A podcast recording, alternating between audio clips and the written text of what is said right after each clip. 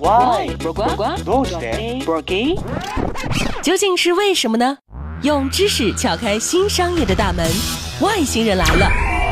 本栏目由三十六氪、高迪传媒联合出品。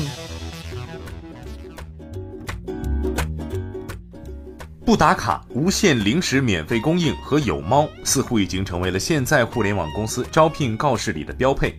但是你知道吗？在互联网公司上班不打卡，其实并没有你想象的那么美好，也并没有你想象的那么贴心。这是为什么呢？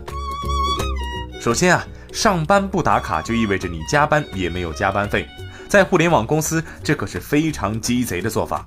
我们来看一组数据，在腾讯，员工下班的高峰期是十点半，而在阿里巴巴，到了十一点还有程序员在陆续下班。至于推崇狼性文化的百度，更是好不到哪里去了。在这种加班成风的企业中，如果加班费真的按夜晚 一点五 倍、节假日两到三倍的来算的话，可真是一笔巨资。这么一比，允许员工迟到个十分钟、半个小时，还是划算多了。其次，也是出于上班效率的考量，大型的互联网公司一般都在北上广，这几座城市的高峰交通状况，用令人发指来描述，可是一点儿也不过分。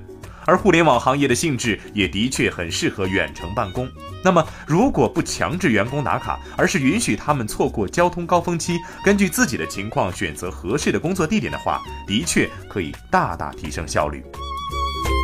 最后，其实在互联网公司大多奉行结果导向的原则，也就是说，公司其实并不在意你今天工作了多长时间，但是你的任务是固定的，你的 deadline 就在那里，不来也不去。所以，比起让员工早早到公司来，打了卡就开始磨时间，这种以员工产出为衡量标准的考勤法，可比用上下班时间做标准要高明得多了。